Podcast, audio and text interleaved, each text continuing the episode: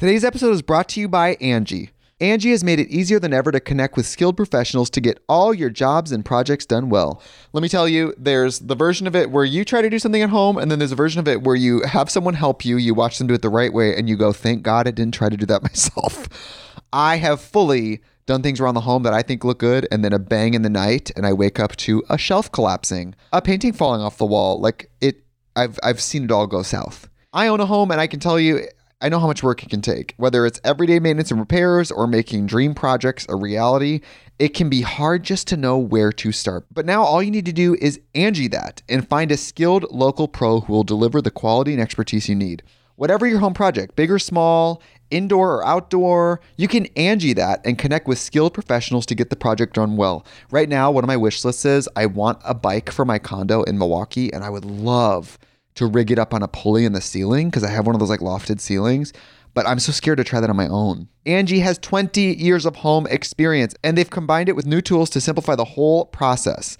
Bring them your project online or with the Angi app. Answer a few questions and Angi can handle the rest from start to finish or help you compare quotes from multiple pros and connect instantly, which means you can take care of any home project in just a few taps. Because when it comes to getting the most out of your home, you can do this when you Angi that. Download the free Angi mobile app today or visit Angi.com. That's A-N-G-I dot com. Hear that?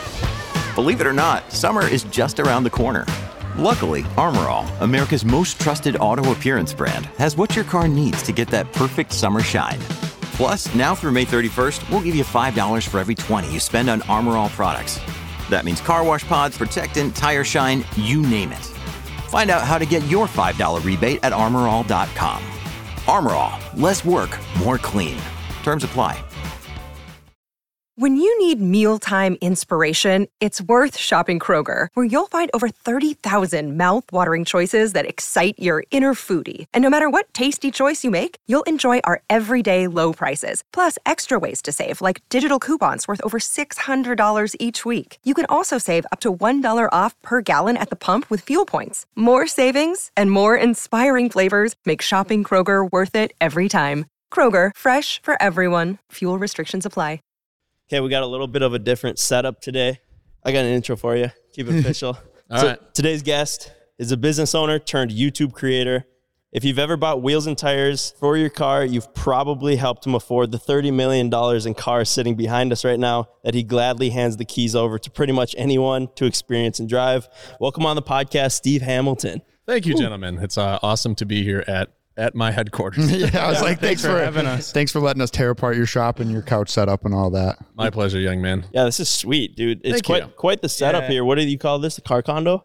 Uh, yeah, we call it the Car Condo or THC HQ, the Hamilton Collection headquarters. That's that's usually what we call it in the text. Yeah, dude, this is sick. And Thank this you. Is, this is new. You guys just moved from your house? Uh, yeah, everything was stored in my house. Prior to that, we had a much smaller unit here. So, small unit only fit seven cars, and then I built my house to accommodate like 15 cars, and then it got the collection got to like 25, 28 cars. So we needed this pretty quickly.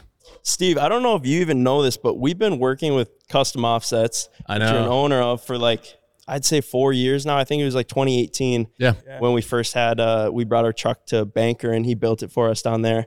Um, so I mean, our viewers are super familiar with custom offsets, Fitment Industries. So we thought it'd be really cool to show the man behind the business. Sure. And uh, you, you're becoming a little bit more public with your YouTube channel, the Hamilton Yeah. Collection. But before that, it was nothing. Like you were you were just like you were just the businessman and Yep. you left all the content creation to the custom offset guys and you were kind of just behind the uh, curtains, right? Yeah, exactly. Totally behind the scenes. And then um, technically, I kind of stepped away from day to day activity and then I got bored immediately. So part of that's why we started the Hamilton collection a little over a year and a half ago. And so the channel's done really well in just a year and a half and took a lot of what I learned from Custom Offsets Fitment and all the other companies.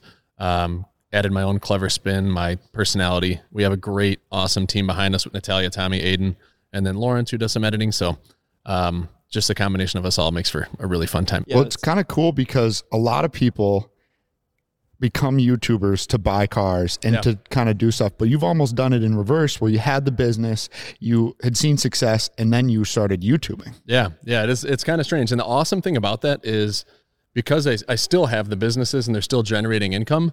I can I don't have to worry about this being an income stream to be honest with you. So, and that's that's a huge part of the reason why we we give everything back, and so every every profit and the, and then some we give back. Um, there's no money that gets paid out. I mean, technically, all the money gets paid to me, and then my wife and I go donate it. So, uh, but yeah, that's that's what it's all about: sharing the cars with the community, and then giving back everything that we earn to uh, to make sure that people are taken care of. I guess. So it, it didn't start this way though. You didn't have all these cars growing up. You had No. a very humble. You come from very humble beginnings. Sure. Uh, I think to tell your story, we got to just start at the very beginning. Yeah. So the audience really just knows the come up story. Uh, so how did you get into the wheel and tire industry? I guess backing up, giving a little more background, like I had to work for everything that I had. I was just joking with my brother yesterday. We were at this little popcorn uh, popcorn shop downtown Wheaton that uh, that sells like penny candy. It still actually does have penny candy, even in with inflation and everything. They have penny tootsie rolls. Um, and I remember being 12 years old and lying on the application that I was 14 to be able to get a job there. It just showed that like I look at the age of my middle son and he's 12 and I'm like, God, I was I was that young, understanding that you needed to have money to be able to get things because there was no money at home. Like there was there was nothing. Like I had to go there would be field trips and I would have to show up without five dollars with the permission slip but no money and the teacher would be like, "Oh well, we'll, we'll make it happen somehow." And I don't know if they still charge for field trips at school, but I didn't get to do like there's a big Springfield trip, there's a big Washington D.C. trip. Like forget about all that stuff. Um, you really learn the value of a dollar early, and so I was extremely driven. Tried to get that job at 12 they must have run a, ran a social security check and that, that didn't happen.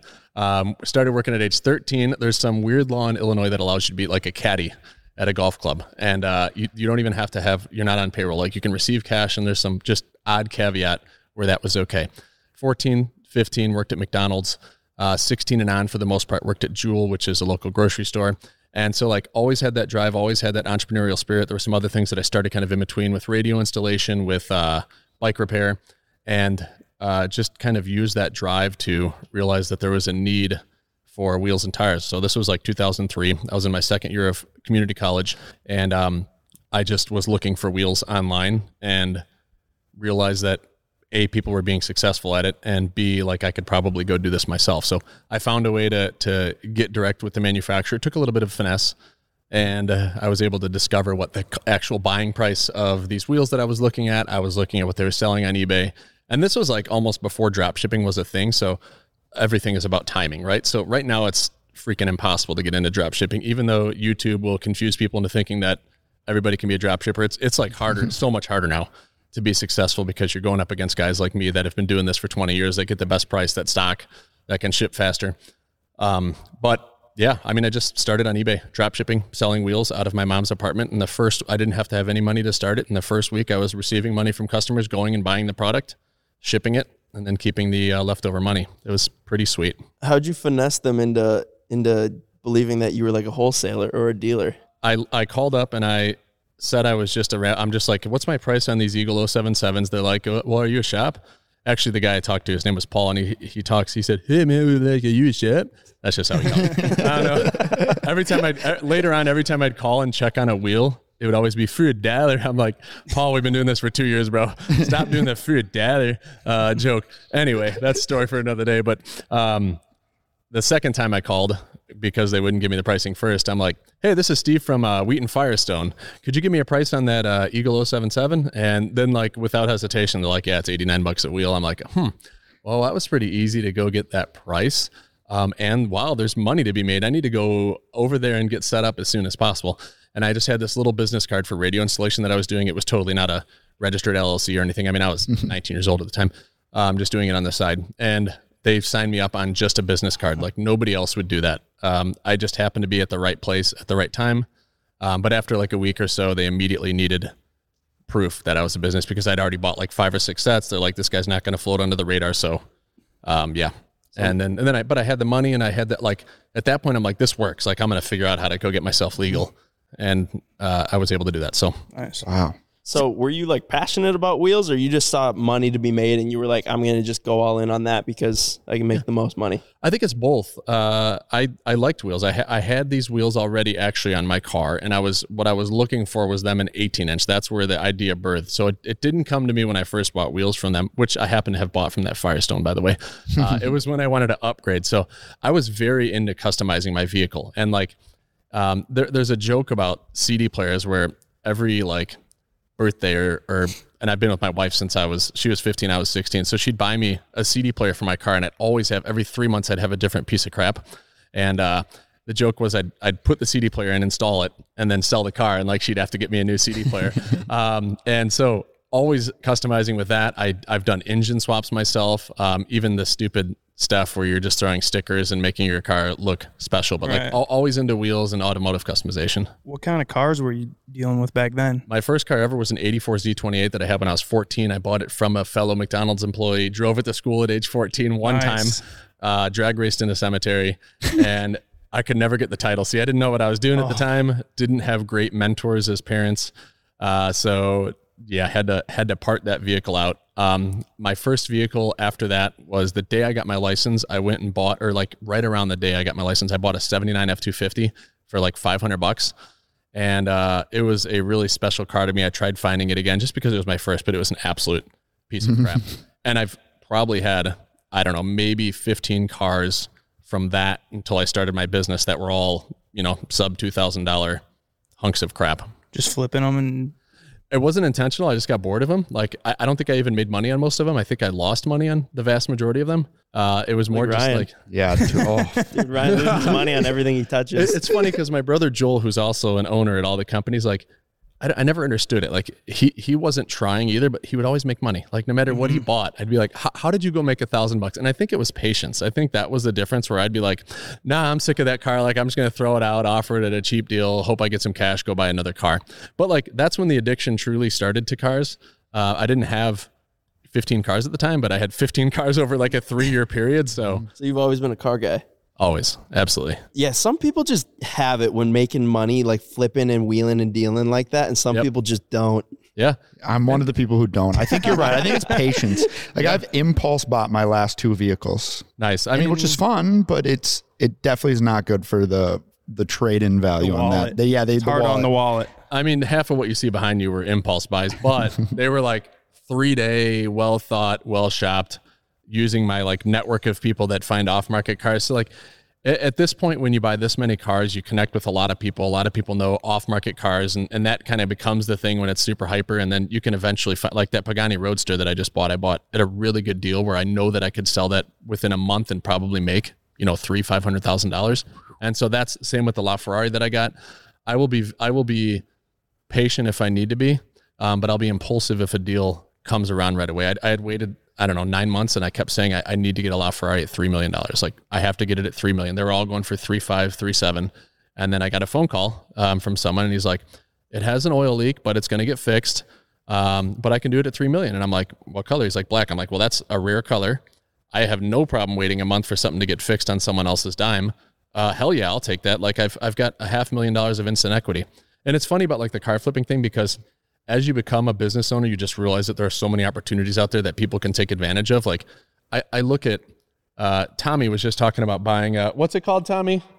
RS. No, the one online, the Vanderhall, right? All right, so he's looking at buying a Vanderhall, and I'm like, I'm like, and, and he does some motorcycle flipping, and he he looks locally, and he does a good job actually flipping. It takes some time, but I'm like, you know, you can run like scrapes to to do nationwide searches, and then have it like hit you if it's below a certain price.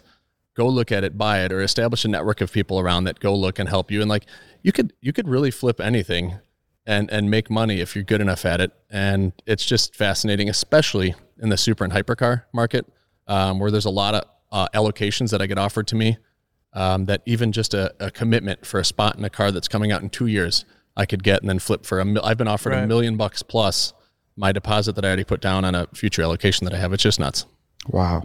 Obviously, in order to get these cars, you need to have your network, like you talked about. Yeah. What's like the buying process look like for that? You ha- you have to have straight cash, or like you can you can finance uh, for sure, but um, it it depends. So let's call it kind of three different categories. There's the supercar, Uh, typically, you're going to want to put down, you know, call it 25 plus percent, and you can finance. I buy the vast, if not all of my, nah, the vast majority of my supercars, I just pay cash, um, especially now because the interest rates are a little bit higher. Right. So it's less attractive to go take a two hundred thousand dollar loan. Um, hypercars are a little harder to afford. Obviously, we're talking two plus million dollars, and uh, so I own a few of them. I finance a few of them. Um, I got a lot of them on notes that were you know sub four percent back in the day when it was uh, a lot cheaper.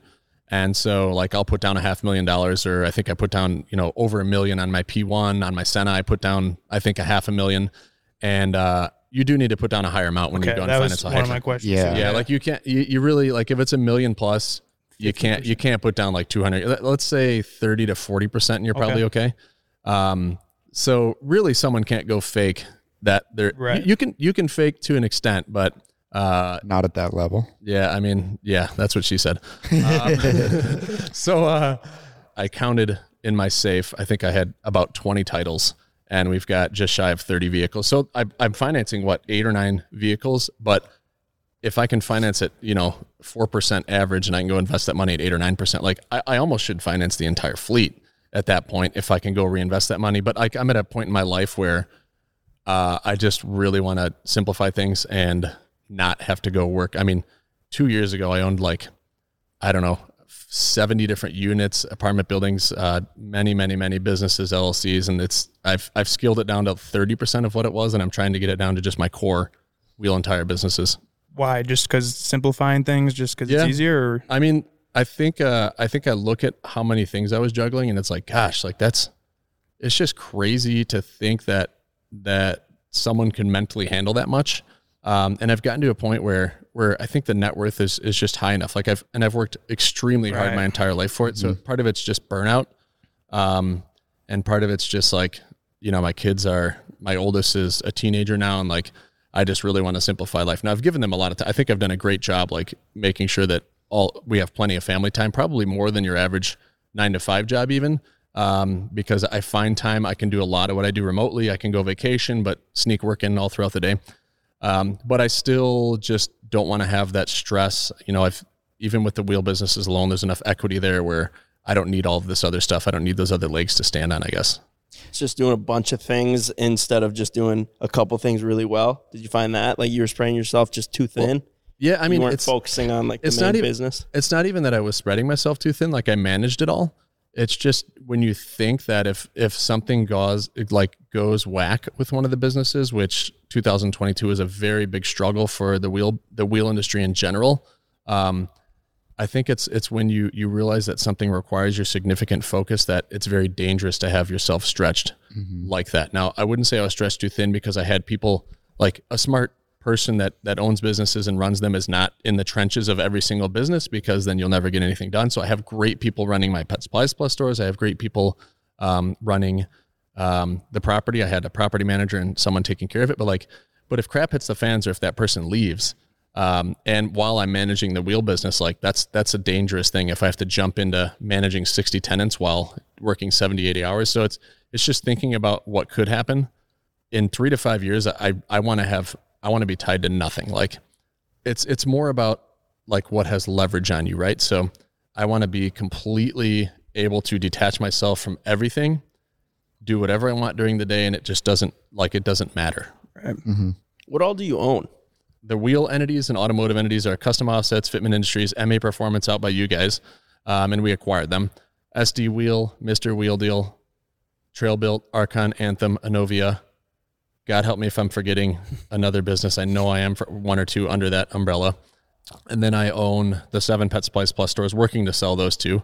And I'm selling them at a discount. So I've had a really long line of people interested, and I anticipate those to be gone within about 45 days. They're under contract as well.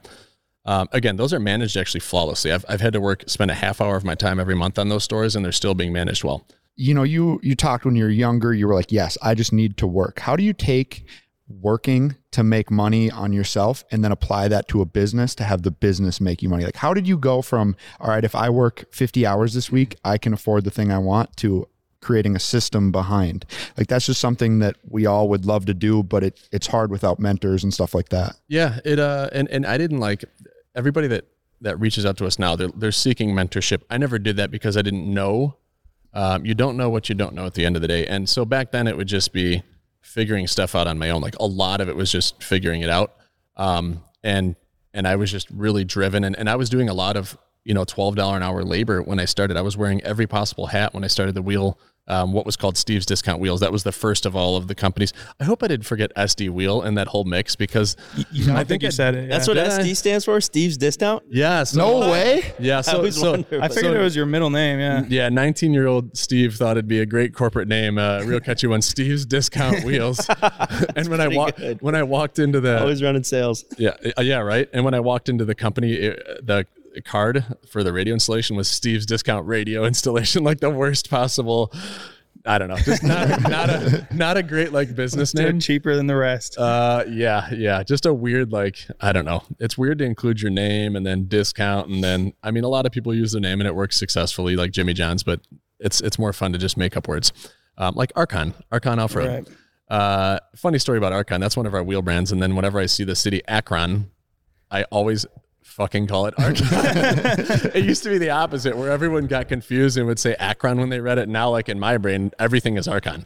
Um, but like answering your question, it's just I just met people along the way. Like you meet good people along the way. You ask them questions. I don't even realize that what I was doing was seeking mentorship. But like uh, David was a great example in 08 where he was he worked in the corporate world and he's the one that had um, started Mr. Wheel Deal with us. Um, he worked in the corporate world and he knew spreadsheets, and so I leaned on him for some advice on how to how to do spreadsheets. And then you know at some point pretty quickly after he showed me he's like you need to go like look this up. Like just just google it. Like and and he was a good nudge to help me just go figure it out on my own versus asking him to do formulas for me. And that was huge because uh, i learned very rapidly how to use a spreadsheet effectively. And that's one of the most important things i think that a skill that you need to have when you're going into any corporate position is the ability to work really well in google spreadsheets um, or Microsoft Excel that a lot of people don't realize. So I'm even teaching my 13 year old son how to like catalog his Hot Wheels in there, conditional formatting, running formulas. Um, but just yeah, that's that's just kind of it. Sur- Just taking even- a piece from everybody. that's what she said. No, Damn. no, that's kind of got a couple of those in already today.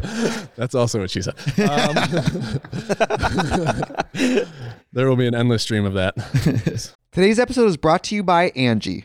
Angi has made it easier than ever to connect with skilled professionals to get all your jobs and projects done well. Let me tell you, there's the version of it where you try to do something at home, and then there's a version of it where you have someone help you, you watch them do it the right way, and you go, thank God I didn't try to do that myself. I have fully done things around the home that I think look good, and then a bang in the night, and I wake up to a shelf collapsing, a painting falling off the wall. Like it, I've I've seen it all go south. I own a home, and I can tell you, I know how much work it can take. Whether it's everyday maintenance and repairs or making dream projects a reality, it can be hard just to know where to start. But now all you need to do is Angi that and find a skilled local pro who will deliver the quality and expertise you need. Whatever your home project, big or small, indoor or outdoor, you can Angi that and connect with skilled professionals to get the project done well. Right now, one of my wish lists is I want a bike for my condo in Milwaukee, and I would love to rig it up on a pulley in the ceiling because I have one of those like lofted ceilings. But I'm so scared to try that on my own. Angi has 20 years of home experience and they've combined it with new tools to simplify the whole process. Bring them your project online or with the Angi app. Answer a few questions and Angi can handle the rest from start to finish or help you compare quotes from multiple pros and connect instantly, which means you can take care of any home project in just a few taps. Because when it comes to getting the most out of your home, you can do this when you Angi that. Download the free Angi mobile app today or visit Angi.com. That's A-N-G-I dot. What comes to mind when you picture the perfect roommate? One who comes when you call, one who doesn't forget to lock the doors, maybe one who doesn't steal your milk just a little bit at a time, hoping that you won't notice. At apartments.com, they understand that when it comes to roommates, a pet can be your best bet. They're easygoing, they eat what you serve them, and they never clog the toilet. And that's why apartments.com has the most pet friendly rental listings on the internet.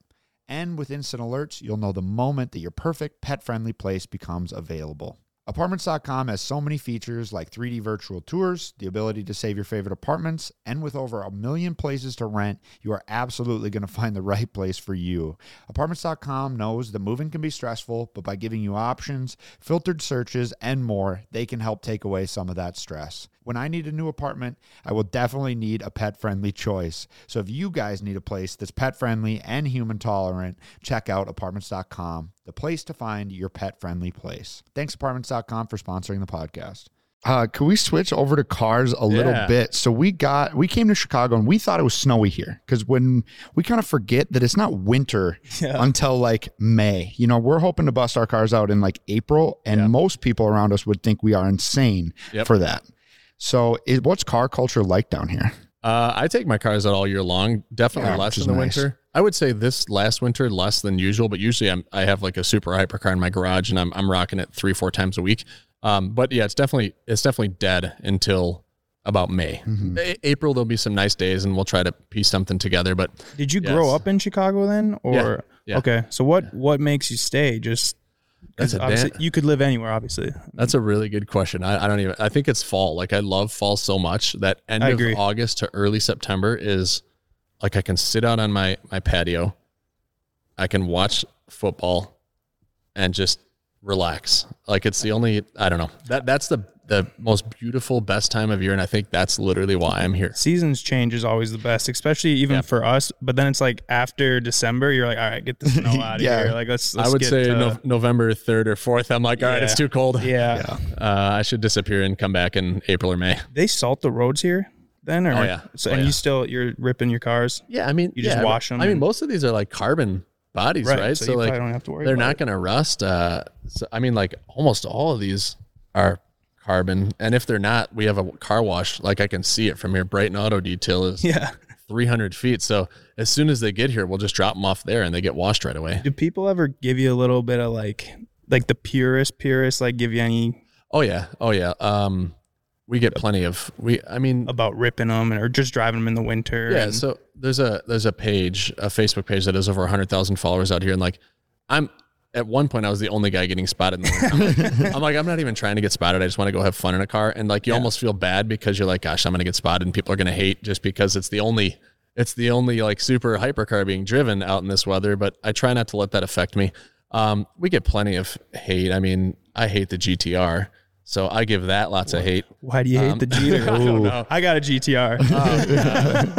You should take that one back with you. Um, I'll take it. Yeah. I don't know. I don't know. I just really don't like it. I think that It's- there's there's a lot of pent up anger for for the the length of time that it took to build, um, which I've never actually. That's two thousand horsepower, isn't it? Yes. Whoa. crazy, it beat dude. my. It smoked my Bugatti. Right. Like in the there's a drag race. It's a that we did full on race car. I mean, It looked like it was gonna just like launch into Yeah. the sky. Um, I, I mean, most of it's just like people just saying like, yeah, like what is it? Why, why would you drive? And I'm like, it's not meant to be. to me, when I see you doing that, I'm like, wow, that is so cool. Like Sure. that is like you know that's the coolest thing. That's to me like the when ultimate flex. Yeah, exactly. It's And one it's- thing to have the cars, but when you actually rip them and drive them, and then especially like you, I don't know how you try. I I don't like. It's amazing that you're able to just give the keys out to it. What seemingly seems like anyone. I'm sure it's not Well, that's, that's- anyone, but That's changing a little bit. Oh, is it? Well, Is it, it? has to because uh, my Senna got wrecked by nobody here, no no part of the crew that's here. Um, the Senna got wrecked, so that that I heard about that. one little thing is making my life very challenging because I, I want to continue to share my cars, um, but my insurance company, whom I whom I praise so much, Country Financial, decided to not renew my insurance. So Oh, they did? they are not going to renew my insurance. So For the whole um, fleet. Uh, the whole entire fleet. So I have to figure that out. Now, the problem was I was already trying to figure it out because I, I was told that it's probably going to happen, but I felt like I got strung along for a few months because like it didn't happen. Like the accident happened in, in November and it's like early February. And I'm like, okay, well, they haven't. Probably like- good. And did they give you the money? yeah. for And it? then as soon as I get the money, I got a letter and I got a call two days later. So it's like that So- was For the people back home, how much was the Senna?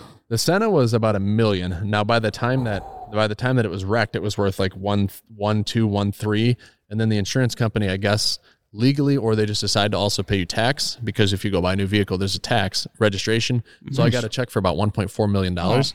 If I could go back and do it all again, I I just wouldn't have had that person drive the Senna, and I would I would just rather have my car, have insurance. Um, Yeah. appa- apparently, the when it's that big of a claim, it goes to a national underwriter level. Like there's one guy, I guess, with country, and this is just what what I heard from them. There's a national guy. He lives in Texas. His son, like, I guess he brought up the name. His son was a avid follower of the channel, and like, so he he immediately somehow there was a connection made, and immediately like the guy the the adjuster went on YouTube and he's like, oh my god, Oh, he's he like. saw this. Not- the 16 year olds driving them to, to prom or to Yeah, uh, yeah, high yeah, school. So I kind of don't. Bla- I kind of don't blame them. We deal Uh, with the same thing too. yeah. They go and Yes. watch the videos. It's like you can't get by with anything. So I need to figure that out. Um, now, if you have 25 or more cars in Illinois, you can self-insure. So that's going to be an option. I've also went and quoted with Hagerty and a lot of other people, and, and they just rejected. Like they saw that Senna claim finally hit. I, I may not be able to insure these vehicles. I probably can insure them all liability, which means that they're not covered in an accident, but the person that gets hit. Um, but then they might have excluded drivers even then. So I I'm insured until mid-April. They also mailed me a letter that no one else other than the myself and my wife can drive them.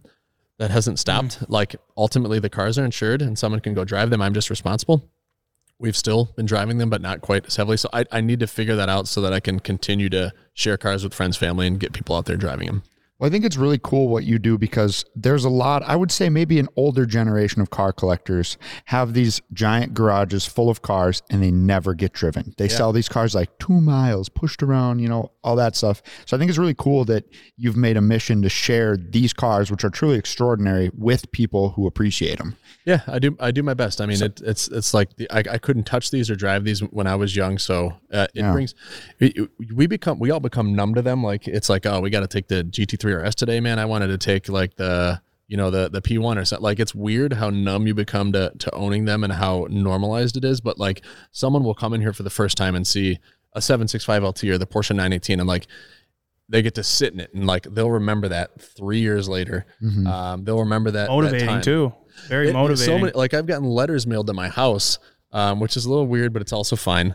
Uh, and just how much like that changed their life and how they went That's and bought this car. Wow. And so it's it just knowing that just con- continues to make me want to do it. So speaking about, uh, I guess like you you drive them. You obviously don't drive them nearly as hard as uh, WhistlinDiesel. Now, but uh, I'm sure obviously you saw his new video with uh, Ferrari. Do Yeah. you think he's gonna get sued by Ferrari? I, I texted him when it when it got pulled down.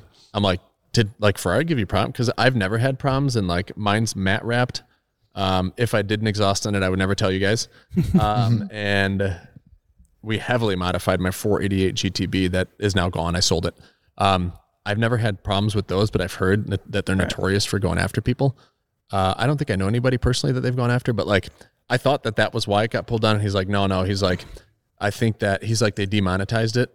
Yeah. And uh, I think that there was something that was in the video that he went and changed, and then he put it back up. But I'm like, well, you should still send it even if it's not demonetized. He's like, he's like, I'm not putting that up if I'm not getting paid. I'm like, I, Right. am like, No I, kidding. Yeah, he's got a I'm lot like, of I- money in that video. I'm like, I appreciate the guy. Yeah, for real. And and I appreciate him all the better. And he is like, have you guys met him? yeah, He's in my. I think he's such a good dude. Like he he was so much more respectful than than like he he asked about everything. He's like, can I throw this beanbag at, at your Bugatti? I'm like, all right. What an odd question. But but he what didn't about just- the egg when he threw the yeah, egg? Yeah, yeah, we did that like a block from here. Um, and he asked about it, and I'm like, all right, like we we we did some testing ahead of time to make sure it wasn't going to scuff and scratch, and it had it had a PPF, and then Stradman wrapped it for Yeah, us, so it had two that layers of helps a wraps. I'm lot. like, that's actually pretty Probably good, convenient yeah. timing for him. Yeah. Um, so so we were we were all right with it, and like, um, but when he did donuts, he asked about doing donuts in it. Like that was the scariest part. right of my next day. to that I curb. bet. Yeah. he was so close. So you were nervous. I was wondering Very. that. You don't it- seem like you ever get nervous. the most uh, like I didn't, and then like that happened. That was like the first, and then when Alex Choi drove me in that Porsche right there, that was the scariest time. He's a One- crazy driver. Uh, he's a good driver, obviously, but like Dude was going like 80 rips. miles an hour down like curvy roads like this. I'm like, if there's one patch of water, like I'm like, we, I could die at Yeah. any moment here. I've had a good life. I don't Yeah, I need don't need, I don't need not this. worth it for this YouTube video. So, so Ferrari will send you a cease and desist if you put a Who knows? exhaust on. I know about Allegedly. the wraps. I've heard about that or modifying the emblems. It's, it's all potential hearsay. So Really? I, I don't, I don't know, And- but I, I probably can't. I, I definitely can't speak for Whistling, but this is maybe just what it seems like to me. I feel like he maybe wants them to send him a cease and desist because that would be like he would go off and Well, it would like it'd be like storyline. Yeah. Yeah. Like, it would be like uh, the perfect, yes, he'd have, exactly what he wanted to happen. and then he'd have three more videos about him Yep, going to exactly. court. Exactly. exactly. exactly. I don't know good if I'd want to go to court against Ferrari though. That's true. Yeah. That might be- do- What's the worst case scenario? Maybe Yep. you give back your Ferrari, I- and it's, yeah, it's going to be probably. worthless by the and, time. and there's over. even some crazy content like there, there's a video and i'm not going to go into it too detailed but th- there's like a video that we have that can be an, an amazing performing video right now that we've already filmed and, and it involves like there's risk there like we were in the right and and to some extent um, we were threatened with false information like if we continued posting or if we said something so like this video will be a by who? million Oh, oh, Rezvani? I, I can't say who it is Oh. but Oh my gosh. like there is some really suspicious things said. Like I, I actually filmed this video to protect myself. Like if this stuff was if this fake stuff was to go public, Really? like I have a video ready to launch immediately. Um, or yeah, who knows? But wow. it's it's just crazy. I don't know. That one's that one's that one's interesting. Dude, isn't it wild that you start this like billion dollar company and now you're dealing with like YouTube videos Yeah. and shit, like the things that we deal with day to day? it's uh it, and I, and I think I enjoy I enjoy both of them actually. Like getting back in the trenches of custom offsets fitment and all the companies like it's really fun. Like I, I started out doing really high level stuff like looking at wages as a percentage and working with the team to fix that. And now it's like I'm negotiating with suppliers. I'm, I'm working on a slow moving inventory problem I'm working in the warehouse for a day like I love that stuff I love working closely with um with every team member not just my leaders I, I'm finding it a lot more fulfilling what I'm doing. But the YouTube videos, some some of it's work. Like some of it I don't look forward to. Like some of it's like I It gotta is. go. Like we just shot a vlog on a new car that I have coming in, and like I, I love getting the new car, but knowing that I have to commit two hours to like creating a vlog around it, you're like, got to think what you're going to say, and you know you want to. it's not even that. Like I, can I can come up. It's just knowing that I have to. eh, Like I don't want to. Like I don't want to go shoot a two hour. I'm sure there's So plenty. why? Yeah, why? I obviously because you want to give back, I guess. But Well, you need to create content. Like we need to keep creating content and growing the channel. Like um, Why? so though? Why do you want to? Yeah, like, I, to me, I look at you. I'm like, this. You you've won it, life. You got you know you got your family. You got an awesome job. You got. Sure. I mean, everything you could possibly want. I would imagine. I think it's because it, it affords me so other opportunity. Like for every one video that's that's work and that I'm not looking forward to, where I'm like, I got to go drive this for two hours, talk. Like when in actuality, I just want to go drive it, have fun, go do donuts. But I got to film it. It's got to be edited.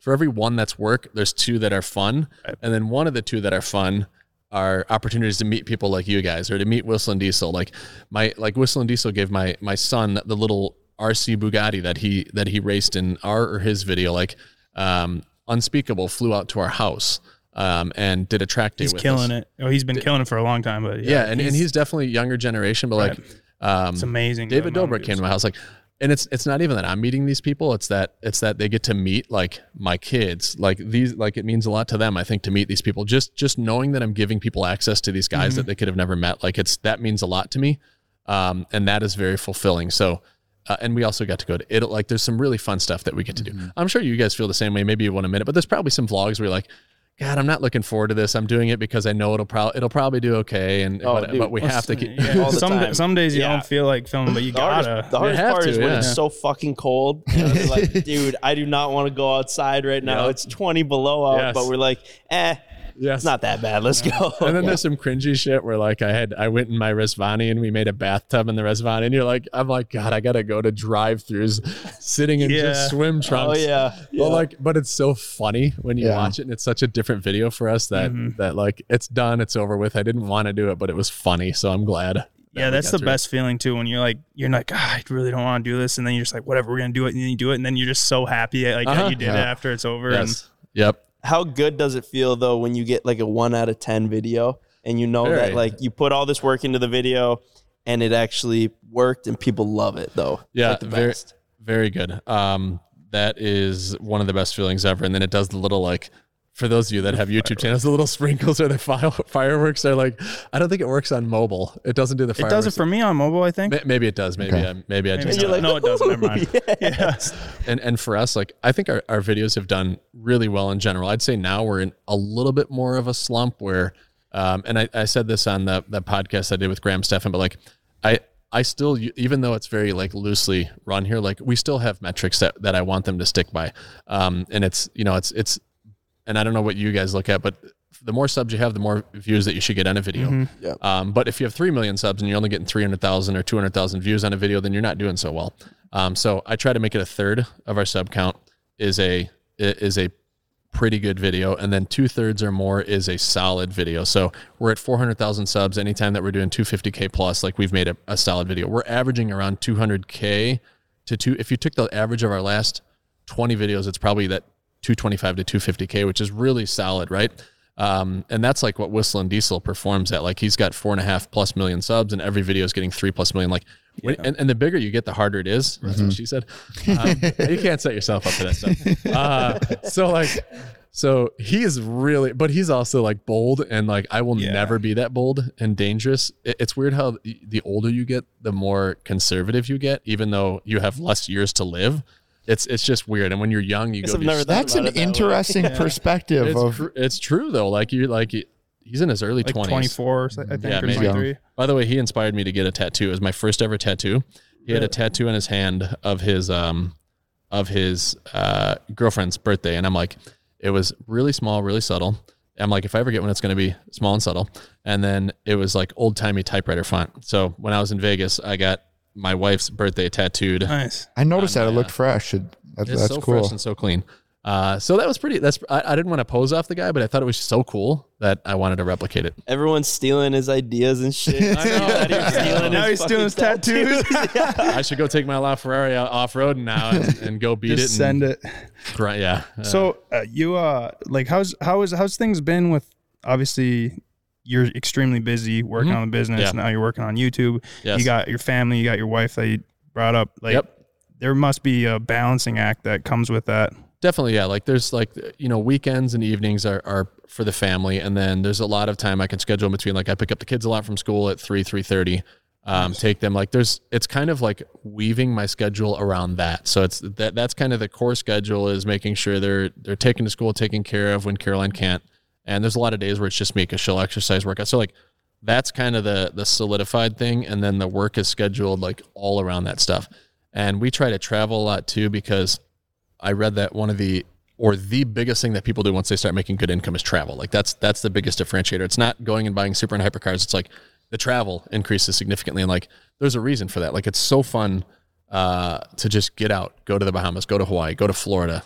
Um, if you guys have seen some of the videos, which I'm sure you have, like Disney World is, I'm huge um, on Disney I, World. I caught on to that. Yeah, yeah, yeah. And so Yeah, you like say you go to Disney World like ten times a year or something. uh, yeah, I mean, we're, we spend about one out of every four or five days in that area. Um, that's if, if insane. you, yeah, yeah, it's kind of nuts. You're kind of a big kid. I know. I, I like, like I eat a lot of sugar. Like I drink. I want to be like you. Yeah, I'm I, I mean, I, I, when I'm as I get older, I want to be even more like I'm not I'm- close I'm- to it, but I'm more of a I'm more of a child, I think, than a lot of people, and than probably them. Um, but yes, that's that's the way you have to be. so do you pick up the kids from school in these things? I do. Yeah, we've we've That's taken awesome. like that must draw a crowd. Yes, there were there was a period for like three solid weeks I'd show up in a different car every day. And uh, and then once we had all the cars out doing a vlog and, and like my son needed to be picked up, I'm like, we're gonna have to take them all there. Like that's the only option. So we show up with like ten super and hyper cars to pick No way. him up. One of which was the Bluesmobile that was just with us shooting a vlog. yeah. That's awesome. Weird. You got limos though too, don't you? Uh-huh. Yeah, those are like some of my favorite cars. I, I drove them extensively this weekend. We're big limo guys too. Hell yeah. Yeah, we've had two. what kind? Uh, shitty ones. like what year and what? Uh. I think the first one was like a 2001 Lincoln, Lincoln. Town Car, All right, okay. and uh, it was the best. It smelled like rat rat pee, um, but we had so much fun in it. Yeah. I think we bought it for like three thousand dollars. Wow. And uh, that's where it all started. We Yeah. we ended up chopping the roof off and doing a convertible God. limo, and then at the after that we did a we made a hot tub out of it. And uh, drove around. It was so fun. Yeah, so I, mine's less about going and doing crazy stuff. I, I just like that it it brings you into a different like era. Yeah. I feel like I'm in the like I'm driving this car and it's 1983. Like that's why I love it. And and so they're very untouched, other than rewiring them and making everything work. Um, so I have the 83 Fleetwood Brougham and then I have an 89 Lincoln Town Car. Those were like the two pinnacle limos of the 80s. And so I wanted to get both of them and and like the kids actually enjoy them until my 83 broke down on the road the other day and like my daughter was wigging out a little bit because we're in the middle of this busy ass Right. highway the battery's dead so like the hazards scary. are barely on. Like it's dark. I'm like, I had to get the kids out. We're pushing the car like as quickly as You're possible. like, I got too many cars for to have like this. for real, she's freaking out in the car, like not making matters better. I'm like, uh, she's never gonna go in this limo again. Uh, but I still freaking love them. Are you kids driving? No, not they're yet. not. No, so no. like, what are you what are you gonna do for like a first car? Have you uh, thought I about that yet? Or like it's not going to be it won't be modest but it'll be far more modest than this um like i really like the tesla model 3 that's and, a great uh, car. yeah like i'm not gonna like You're not a, gonna put them in a turd wagon. no there's there's a lot of that culture where the kids get like super hyper cars they're wearing like thousand dollar i'm like that will never be my kids like they go to public schools like I, I i just won't put them in a private school i think there's a lot to be learned and that's there's nothing wrong with private schools i just i think that a public school There's something wrong with pri- private schools. He went to a private Can school. you tell? Yeah, there's Yeah. lots. There's lots. There's lots of good people that come from them, but I want them to live a normal uh, life as possible, and th- that's not possible to some extent. But like a Model Three is not humble, but it's also like a safe car that's quick and like it's neat and fun, Reliable. Maybe it, yeah, yeah, Well, Safe. Pretty base some level, extent, yeah. yeah. Um, or like a G, like a like a Wrangler. Like it'd be cool Yeah. for them to have the Rubicon three. My my wife has the 392, so that Oh, that is an expensive Jeep, but like it'd be neat for them to go whip a Jeep Wrangler Rubicon 392 that's supercharged to school, and it's not like a it's not a Lamborghini or anything. Yeah, it's an not Audi. too eye eye catching and Yes. I mean, at the end of the day, you still own a wheels and tire company, Yep. and uh, the car industry has made you, you know, who you are today. So you- Sure. you, almost got to have your sons or your daughter rolling around in something cool. They have to have enthusiasm. Even the Model Three isn't enthu- like we would. Sla- I would probably put wheels on it, and we'd probably put a body kit on it. The, the Rubicon 392 is an enthusiast vehicle. Like it would have to be some kind of enthusiast vehicle. They're not going to get a Camry. They're not going to get something that's boring. What, what do you think of the 392? It seems to me that Jeeps maybe don't drive the best, and putting a giant motor in it would make it a death trap. It's incredibly fun. My uh, one of the other uh, owners of the company, Ryan Witten, bought one too, and it's just a really fun car. However, it's governed at 99 miles an hour, which Probably for good reason. shouldn't go over hundred. I hit it every time I drive it. I'm like, oh gosh, dude, I just want to like even my Rezvani, which is a Jeep, I'll hit like 120 in that thing, and I'm like, cool, man, this thing's like, yeah, I'm like, I could die or flip at any moment, but cool, man, I'm going 120. Uh, but that frustrates me. However, it is like you're next to someone and and they're in like a Mustang, and I'm in this Jeep. And like I just zoom off, and they're probably like, "What the fuck?" like, that thing sounded, and it's the first V8 in a, in a Jeep in 40 years, and it's incredibly fun. However, we we put the supercharger on, and it added like 30 horsepower, and we're like, "How did it only have 30 horsepower?" The tune shop's like, "Well, we couldn't really tune it any higher than that because these engines are notoriously underbuilt." He's like, "I could, but your engine would fall apart." I'm like, "Well, that's great to know." Yeah, I don't want to do that. I, after I've invested 14, I would have never put the supercharger in if I knew that they could only limit Go it to thir- 30. They didn't tell you that? Nobody said anything. Yeah. You know what I love about you, Steve, is is everyone always dreams of getting to where you're at, right? Where you get the money and you can buy all these cars, Sure. But you drive them and you Oh, treat yeah. them exactly how everyone would always dream that. Sure. And that's like my favorite part is that you're like you're actually mobbing these things down the street like like a 18 year old kid would. I, I've gotten as I've gotten older, I've gotten a lot smart. Like I'm not, I'm not speeding. I'm speeding in the right areas. Like Yes, That's what my buddy CJ says. That's what CJ said. We- and he yeah. only gets one ticket every three weeks. oh well, I was gonna say I used to get a ticket, two to three tickets a year.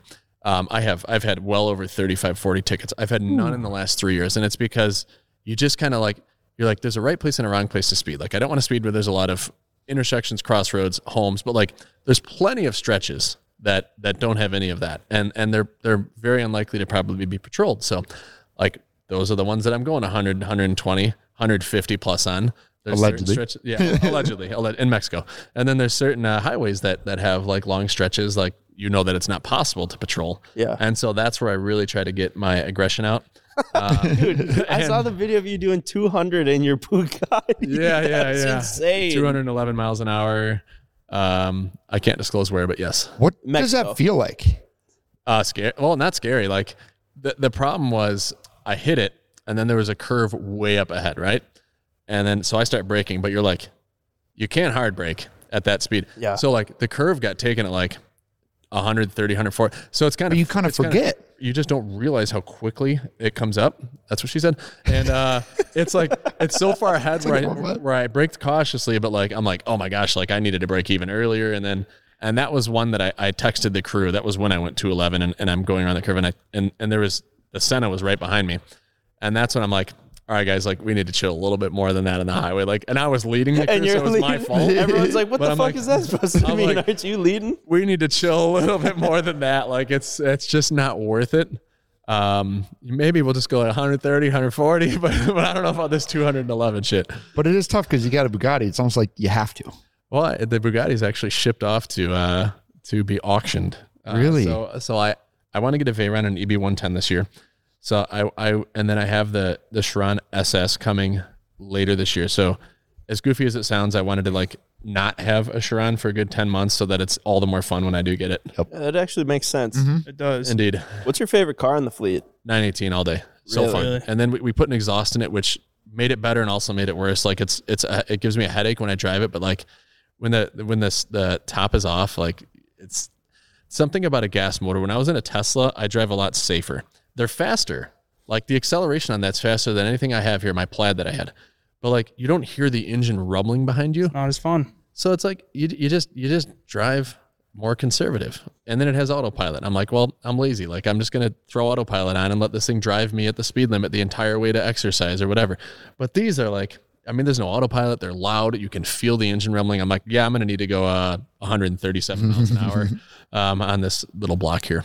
So Yes. with like the car market, you know, obviously there was a stint where you could uh, buy a Lamborghini and make money on it. Yeah. And now it's obviously coming back down. Do you think, let's say, if I was going to buy a an Audi R8 or Yep. a, a Huracan, would it be a bad time to buy it right now? I think the market still has some correcting to do. Um, it would have been a really bad time to buy it six months ago. Um, I bought I bought a Huracan six months ago. oh shit! Uh, you were more like eight, so maybe even worse yet. yeah, I don't know. I what the bought it Hur- at the peak of the market. Oh my gosh! I've lost so much money on it. I don't actually Yes, want to think that- about it. That but will happen. Yeah. Uh, and that was about yeah six six eight months ago was pretty much peak market value, and then it's come down pretty hard. Um, Yeah, I know. The Huracans. So, like looking back at Huracans, they got as cheap as about one seventy five, one eighty, and I don't know what they're at. What's like the cheapest? Uh, I was I've been seeing them for like oh the two wheels. I don't even look. I just look at the 610 fours, and uh, Yeah. those are like you can get them for like 180 right now. Okay, so they're they're getting back down to where they were at, but that but that was where they were at three years ago. So they have to come down lower than that. Like Yeah. So that that's the thing is like they can't hold that value, um, especially with interest rates rising. Like um, even the Aventadors are getting where they were at three years ago, but th- there's more correcting that has to be done because they're three years older. Um, now that doesn't go for all cars. There are cars that you can buy, you can make money on. The Ford GT has, has held strong. Like those are four hundred thousand dollars. I paid two eighty five, two something for that. I make I've made money on my GTR if I was to sell- it today. Well, that, there's, they're not building them anymore, so Yeah, that could, I that could suppose be that part of it. I'm gonna lose a shit ton of money on that it one. costed so much to get it like that, but Yes, yes, and you guys should buy it. Uh, the. G, the GT3, like Porsche is notorious for building a car that holds like their their special GT3 RS has always held value. You can go get a 15 year old one for like 170, 180, and that's what they were new. Like it's it's crazy how well those hold their value. But then there's some cars that will rapidly deteriorate. Um, so yeah, unfortunately, you're gonna Yeah. take a bath on that one. I, I figured I've probably lost fifty grand on it. you just gotta do something something really entertaining with it, and then it Yeah. can make up for it. Yeah. Yeah, by by making it worth even less. Yeah, the company's got to buy it f- from me first. So Oh boy. We, uh, you guys will all be partners with me.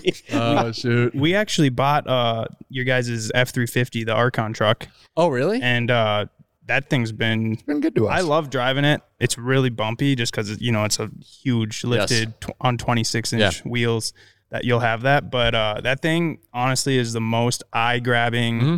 vehicle in our fleet. But uh, speaking of doing crazy stuff with it, we've done some some good stuff with it, and Good. Good, Yeah. good, good. We I bought the sister, so we ordered one up there, and then I ordered one down here, and I had the the other F two fifty diesel um, for about a year, and then we sold that one as well. But those are a lot of fun. Those are really nice.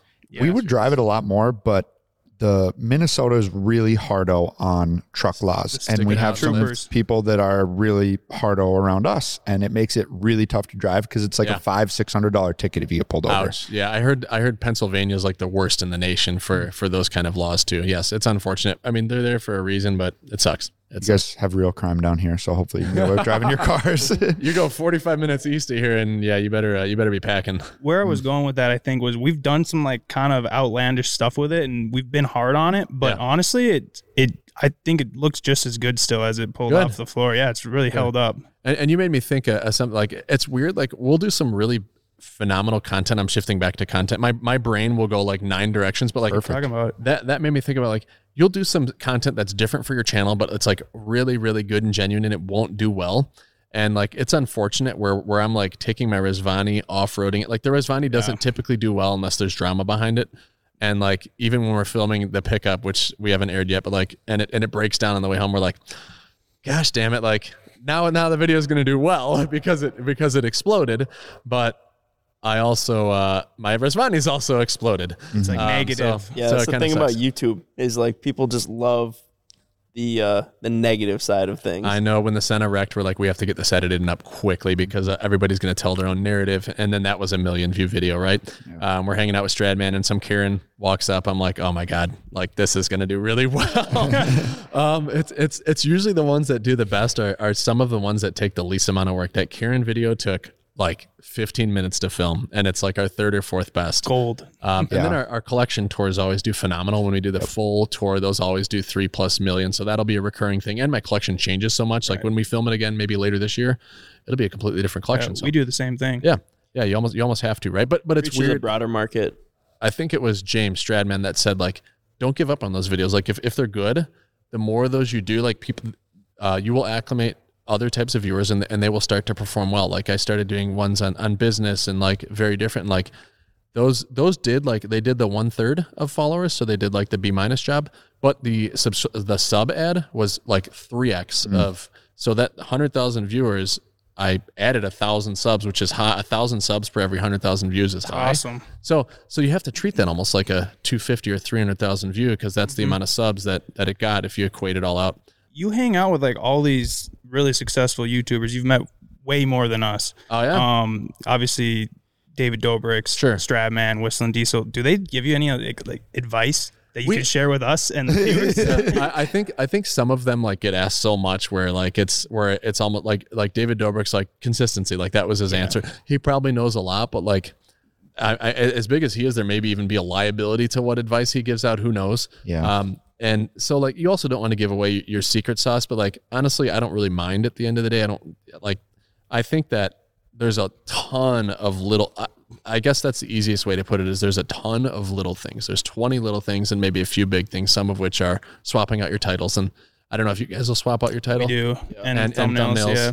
Um, I, I heard that's one of the most effective things, and we've seen it where you where you wait an hour, you see how the video performs, and then if it doesn't do well, you swap out that, and then you'll see a small spike, and you're like, okay, and and usually it only does a small lift. There's a few videos where we're like, wow, that that made a substantial impact, um, but by and large, that only seems to help out a little bit for us. I don't even know how important consistency is, like David Dobrik would say.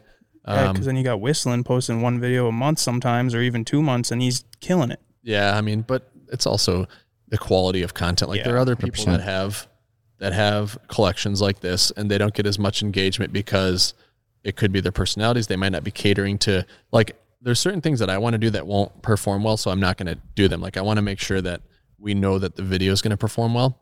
Like I'll still go do fun stuff. We're just not going to vlog it. Yeah. Um, like we'll go take a cruise to you know a three hour cruise somewhere in these and and go hit up a bunch of restaurants and like plan a really fun thing about it. And like people would love to be a part of that, but I don't think they want to watch some cruise. It takes away from it too. Yeah, I- If it's not worth the time, then it's like, well, we should just try to be present and enjoy it. Yeah, and it's weird how when you first start filming, how how awkward it is to have like a camera rolling. And you guys have been doing it so long, where I don't know even know if you remember that moment, but like, uh, you and then you become numb to it. You're like, well, pop out, pop out the camera. Like we're in a Walmart, we're shopping. Like, Dude, yeah. get, get Oh, the yeah. camera out. like We're- the best example we're- you're in public. Yes, and it's so weird at first. We're like, are people watching? Like, uh, but now it's just, all right, whip it out, man. I, I'm mic'd up. I'm ready to go. Mhm. It, it was a lot harder though when you were like small, and Yeah. also, I mean, so we've been doing this for we're coming up on seven years, Yeah. and especially God. where where we're from, I mean, there there's no YouTubers, so Why are walking- you guys in Minnesota? It's where we grew up, man. but I think that's the best. Re- that's really the best reason why I'm out here. But we we love it though. I mean, especially with the content we do, we do a little bit of everything, Yeah. and uh, we really try to to make the center is just uh, kind of the group's camaraderie, Yeah. and uh, you know, it just started out with us hanging out and just Yep. started filming, and then we started learning more and basically kind of teaching ourselves as the time went on. In Minnesota, like we love to to snowmobile, we love to do dirt bikes, we Yep. love cars, and and being that we're in such a secluded area, it actually works to our benefit. Yep. And then on top of that, there's a lot of, you know, I mean, most of America is probably you know kind of small town or, Yeah. um. So I think a lot of kids can Resonate with it. exactly. Yeah, I think I think uh, a lot like there's a lot of people doing the same type of content that we're doing, but I think a lot of it does have to do with camaraderie, personality, Exactly. and uh and so that that is important. And like we all get along really well with with Tommy and Natalia Aid. Like it's and that's important. Like that that was one of the biggest hiring things when we hired Aiden who's our most recent hire right? Our video like he has to be able to hang with the group and, and get along. And like he just has to have that personality um, also one that I'm not going to get sued at. Uh, I'm not going to get sued when when it's very uh very I don't know how to say it, but we we are a little insane. Like as crazy as we are on camera, we're three times that off camera. So Really. yeah, That's, that's probably like us too. I think that's most people. and you have to be careful. You have to trust your editor too, because there's probably a lot of stuff that would get like there's pl- and anybody that says there's that they are a cancel free like that's bullshit. Like every Yeah. single influencer has plenty that will get them canceled, and there's plenty that we've all said and done that would get us canceled. And, and you have to be careful who you like. uh, They have to sign NDAs and other stuff. Like, and you guys should do that. If, so Yeah, yeah. We we say that all the time though. Is like at the end of the day, it shouldn't really matter what we're filming as long as the vibes are high. Yep. yeah, Yeah, the most important the thing. Group dynamic. So like if if uh, somebody's like pissed off or like something just happened, we're like, all right, well, let's film in like an hour. Then. Yeah. So like we don't go into it like somebody mad. If Yeah. one person's pissed off though, it's almost kind of funny. well, And yeah, it's well, there's like, certain let's situations going. definitely. that that person for us is usually Natalia. Oh really? She'll be like, and like Tommy and I are the worst. so you're you're poking at the bear. yeah. Oh no, we I'd do say we're poking at that. a. I'd say we're poking at a cat. Okay. We call her a cat because you you, ne- you can you never know how many times you, you can pet her until like the cat just fucking bites you, and then and then one day the cat's like, oh fine, Danny, pet me. One day like the same thing, same input, but like the cat wants nothing to do with you. That's Natalia. Um, kind of sounds like Ken. Yeah, you got to have Nice, that though. nice. That's part of every good group Yeah, dynamic. is, I feel yeah. like. it's essential. so so we'll we'll notice her in a bad mood, and we usually won't back off at all. That's exactly what we do. She's a good sport though. So, do you think that it's been harder to create a YouTube channel in this day and age or create a wheel company back when you first started? Because it's Um, like completely different, but I mean, you're still building something. I guess the glory days of YouTube sounded like it was 15, 16, 17 when like that's one thing when I've talked to everybody like it was so much easier to build a channel back then and it, there's so much competition now actually is what I usually Oh, hear yeah. versus metrics like you're just going up against so many more people. I think we've been pretty lucky like a half nearly a half million followers and really we only have had content going since Oc- like we did a few videos that did a thousand views and then like our first tour video which was maybe our fifth or sixth video like that's the one that did well at the end of october in 2021 so it's been like 14 15 months um, of having actual like scheduled content and a half million subs is pretty awesome. good Yes, for that time absolutely. period so like i'm i'm jaded i think a little bit by that um, in that it's been going really well like it doesn't feel like it's been a huge challenge um, but the business has been a 20 year grind um, and i think like to start this today would be significantly harder Okay. um, now, granted, I have a huge car collection, so like I think any Joe Schmo could go and build a channel out of these. I don't. I think we've seen that there there are actually a lot of channels you may never heard about with super hypercars that that just they don't grow or they don't do well.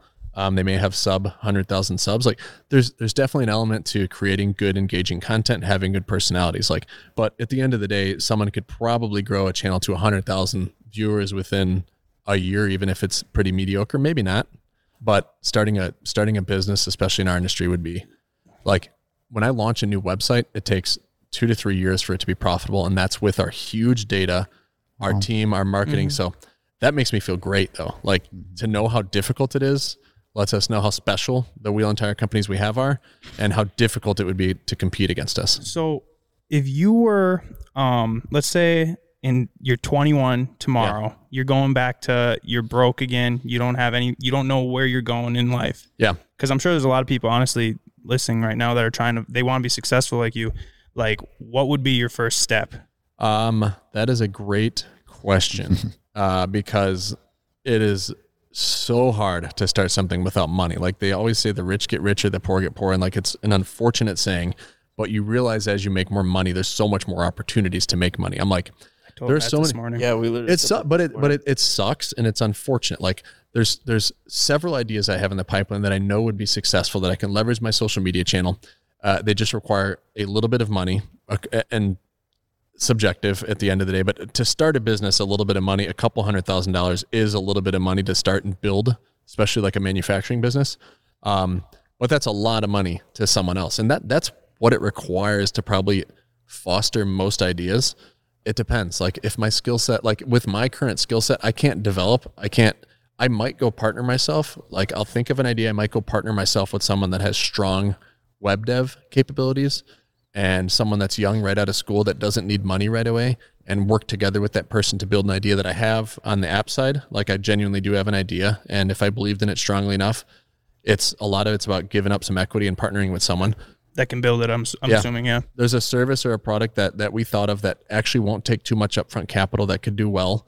And so that's that's one that I would go and it's like a bakery item. So I would go to local mass bakery producers, pitch my idea, see if I can, you know, with minimal amount of money, get them to manufacture.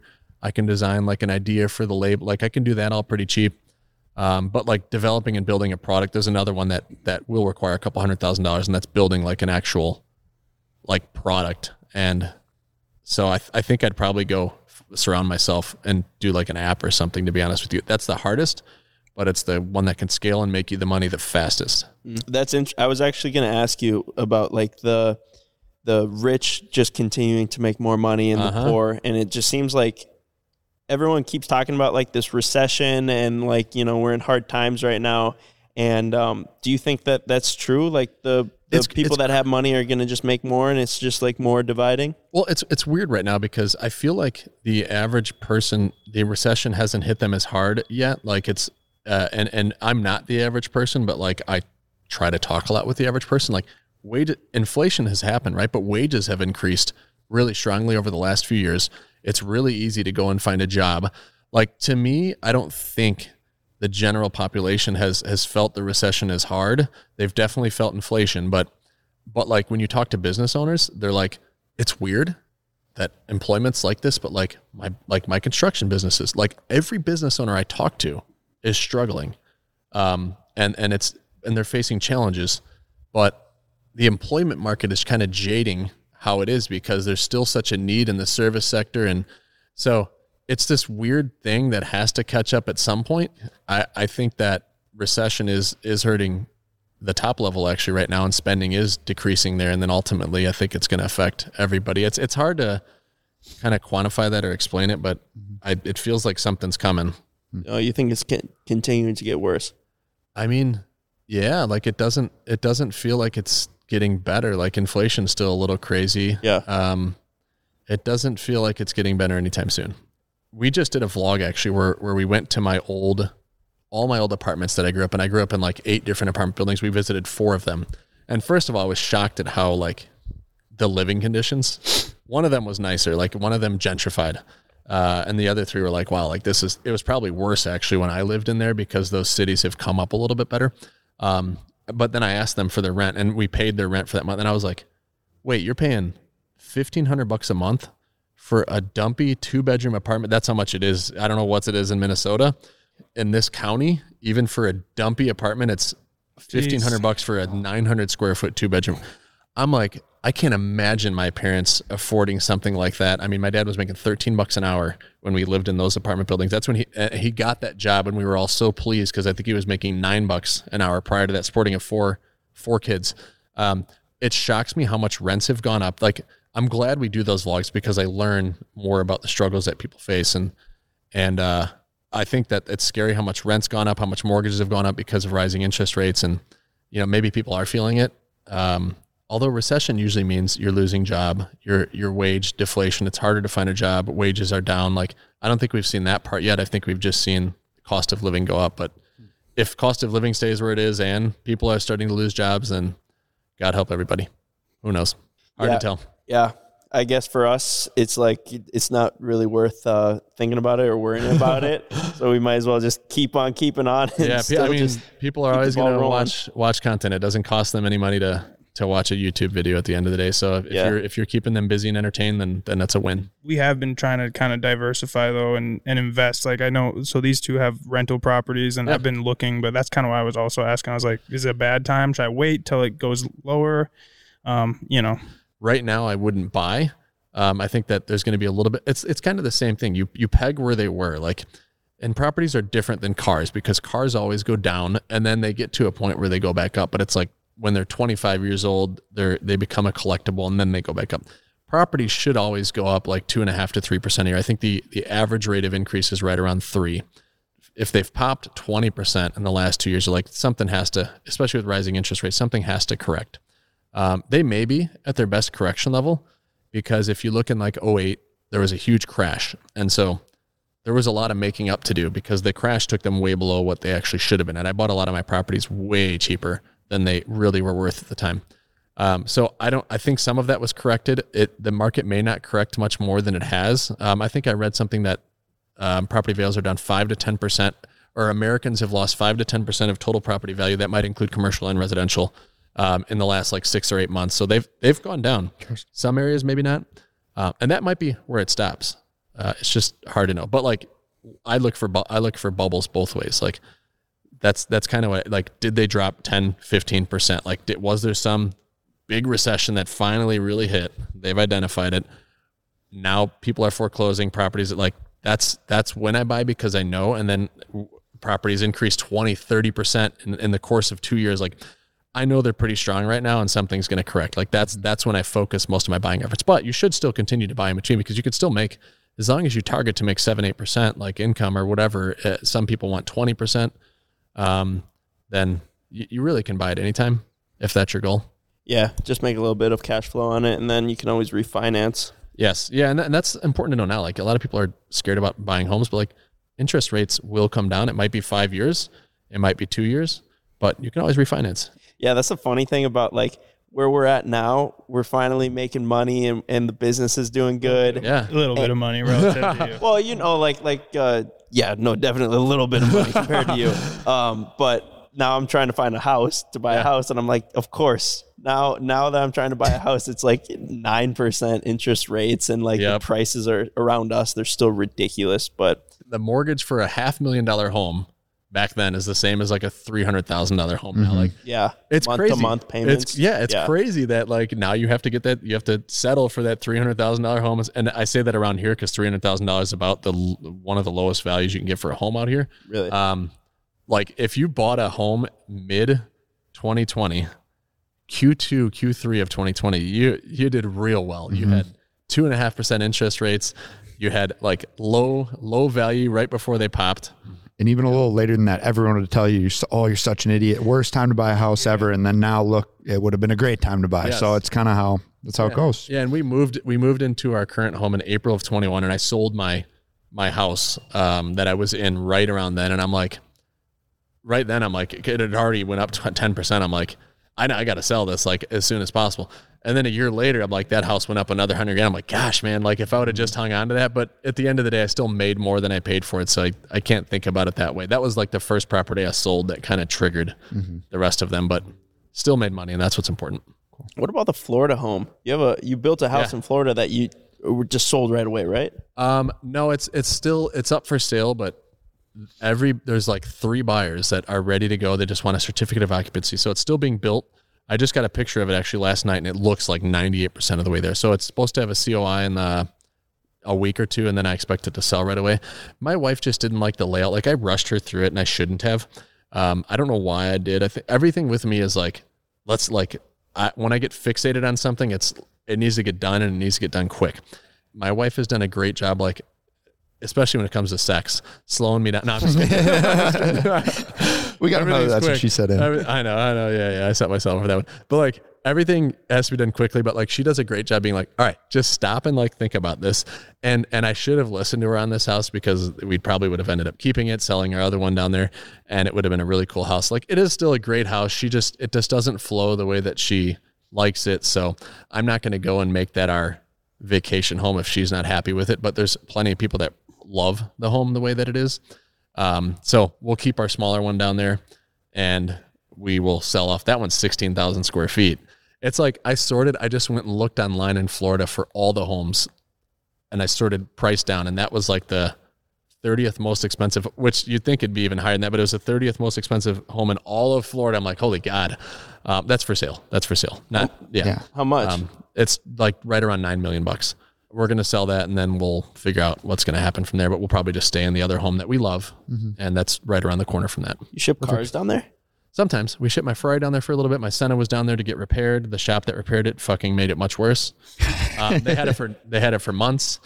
Uh, at the end, the guy's like, "I just went and threw your your tune version one back on it. I I threw it back on from the USB, and uh, it's been running pretty good." I'm like, "You you took the earliest version of the tune, like we were on tune four or five that had been getting better, but it was still throwing." I'm like, "You reverted it back to the worst tune." And then I got it, and immediately it goes into limp mode. I'm like, this, this this guy like dicked around with my time, and he's like changed all the spark plugs, did a bunch of other stuff that did nothing, and then reverts the tune. And um, that was in Boca Raton. I, I almost want to call them out. I just forgot the name, but it was in Boca Raton, and like I think it was Excel performance. Not pleased with them at all. And then they have the audacity to post uh, dyno videos on their page. I'm like, I remember seeing an Instagram story. I'm like, yeah, you should take that down so I don't have to explain like the grief that I went through from your hack job on my car. Um, so that's why that was down there. And then we have a few cars down there. We have a minivan and a Tesla Model X down there Oh, for nice. dailies. Yeah, I feel like that'd be the dream. You got a place down in Florida, and you can just bounce back and forth. It's wonderful having uh like annual passes for Disney World. Have you guys been to Disney World? No, mm. actually, I One did when I was a little kid, but When you get to experience it as an adult, like it's and I didn't get to experience it until I was 18 or 19. My wife took me down there. So I was basically an adult, a very young adult at that point, and like I have to go somewhere twice before I really like somewhere. It's weird. I think there's like a certain level of discomfort whenever I go somewhere for a first time, but like the second time I go down, that that's the make or break. And so the first time I, I kind of enjoyed it, but the second time I'm like, okay, this is like my home. what are you And guys we've- doing? Like, what's there to do at, at Disney World? Okay, so most people don't realize it's 40 square miles. It's Like- gigantic. isn't it? Yeah, isn't it its said. own uh, County. city? Yeah, Zip yeah. code. They have Zip their code? own like yeah, they have their own like utility and everything and zip code.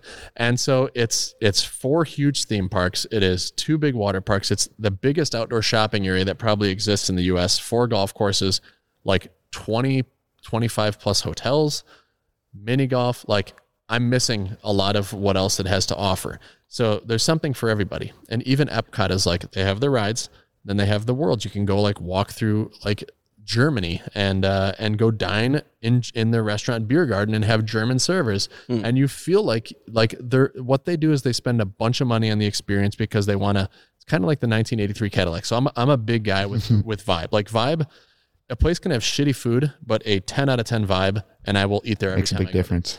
Now, when they have 10 out of 10 food and a 10 out of 10 vibe, that's that's top notch, right? Fuck it, we're getting residents in there. Um, and I, and I and I try to talk like every influencer I've met is, is usually like, no, I haven't gone or I haven't gone. Like I'm like, I need to make like a big trip where I just invite a bunch of in, like not even for filming. Like I don't want to vlog it. I just want all of you to experience it. Like I've taken a lot of people down there and and I know how to experience it. I know how to walk all the parks without a map. I don't need a map at all. I know all the secrets. Like don't flex like that. I, I'm in. You, I'm Yeah. convinced. Yeah, I'm. I'm in. Sweet. So like and and those that experience it, like Jeff with the G has been in some of our videos and he went down and experienced it my way and like I ruined him. Now he goes down there once or twice a year. Like they you just realize how much it has to offer, how awesome it is. And there's like 250 plus restaurants there. A hundred of them are sit down. Like the average the average person doesn't know where to, like I know I've been to all of them and I've been to a lot of them like many times.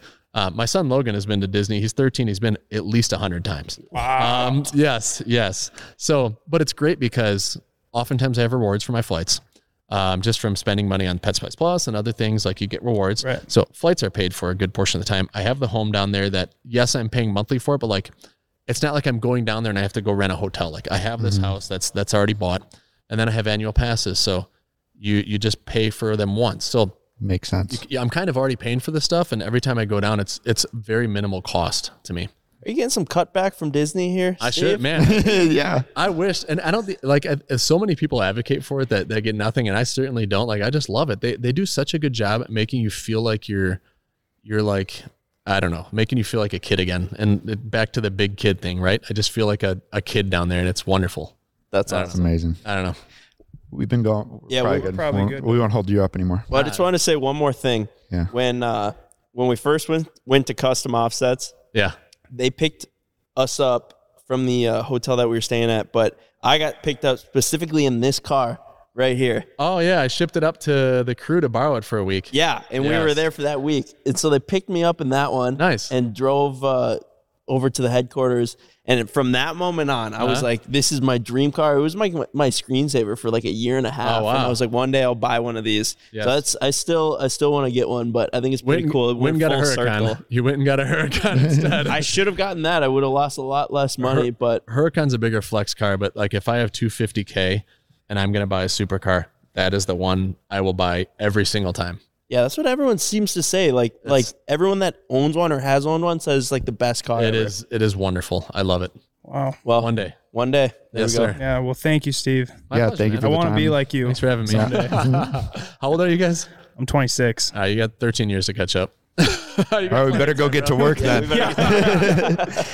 Uh, if you guys haven't already, go check out the Hamilton collection on YouTube. Go check them out on Instagram and uh, hit the subscribe button. We post a new podcast every week. So thank you guys so much. Thank you. And thank you, Steve. Thanks for having me, gentlemen. Appreciate you guys.